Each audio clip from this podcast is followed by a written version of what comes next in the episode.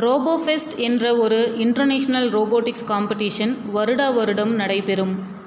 அனைத்து மாநிலங்களிலும் முதற் சுற்று நடத்தி அதில் வெற்றி பெறும் முதல் குழுவை யுஎஸ்ஏவில் நடக்கும் இன்டர்நேஷ்னல் லெவல் காம்படிஷனில் கலந்து கொள்ளச் செய்வார்கள்.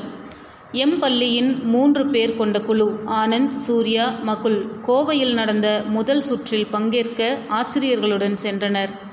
இரண்டு சுற்றுகளும் நடந்த இரண்டு சுற்றுகளுள் நடக்கும் இரண்டு சுற்றுகள் நடக்கும் இரண்டையும் சேர்த்து அதிக புள்ளிகள் பெற்ற குழு வெற்றி பெற்றவர்கள் என்று அறிவிக்கப்படுவர்.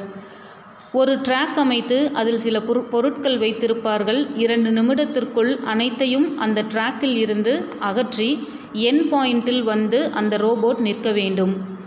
முதல் சுற்றில் எம் பள்ளிக்குழு நாற்பது வினாடிகளில் இதனை முடித்து நூறு புள்ளிகள் பெற்றது. மற்றொரு குழு அறுபது புள்ளிகள் பெற்றிருந்தது. இரண்டாம் சுற்றில் இந்த இரு குழுக்கள் மட்டுமே பங்கேற்க முடியும். அந்த பள்ளிகளை அந்த புள்ளிகளை சேர்க்கும்போது அதிக புள்ளிகள் பெறுபவர்கள் அமெரிக்கா செல்வார்கள். இந்த செய்தியை எம் பள்ளி ஆசிரியர் என்னிடம் சொன்னார். மிகுந்த மகிழ்ச்சியில் அந்த குழுவிடம் பேசினேன். மேம் கண்டிப்பாக வென்றுவிடுவோம் என்று குதித்தனர்.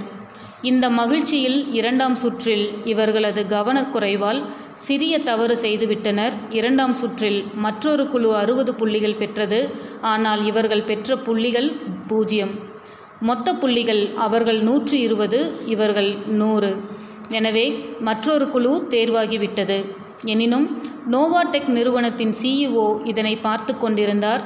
இதுவரை எந்த குழுவும் நூறு புள்ளிகள் எடுத்ததில்லை. நீங்கள் ஒரே சுற்றில் பெற்றிருப்பது சிறிய விஷயம் அல்ல.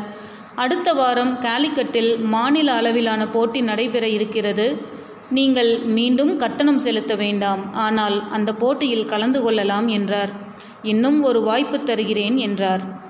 இவர்களுக்கு இப்போதைக்கு வெற்றி கிடைக்கவில்லை. ஆனால் இவர்களது கையில் அதைவிட பெரியது ஒன்று வாய்ப்பு இருக்கிறது. மீண்டும் கலந்து கொள்கிறோம் என்ற தீர்க்கமான முடிவினை எடுத்தனர். கடுமையாக பயிற்சி செய்தனர். காலிக்கட்டிற்கு சென்றனர். ஆனால் அங்கு இவர்களோடு போட்டியிட ஒன்பது குழுக்கள் இருந்தன. கடுமையான போட்டிதான்.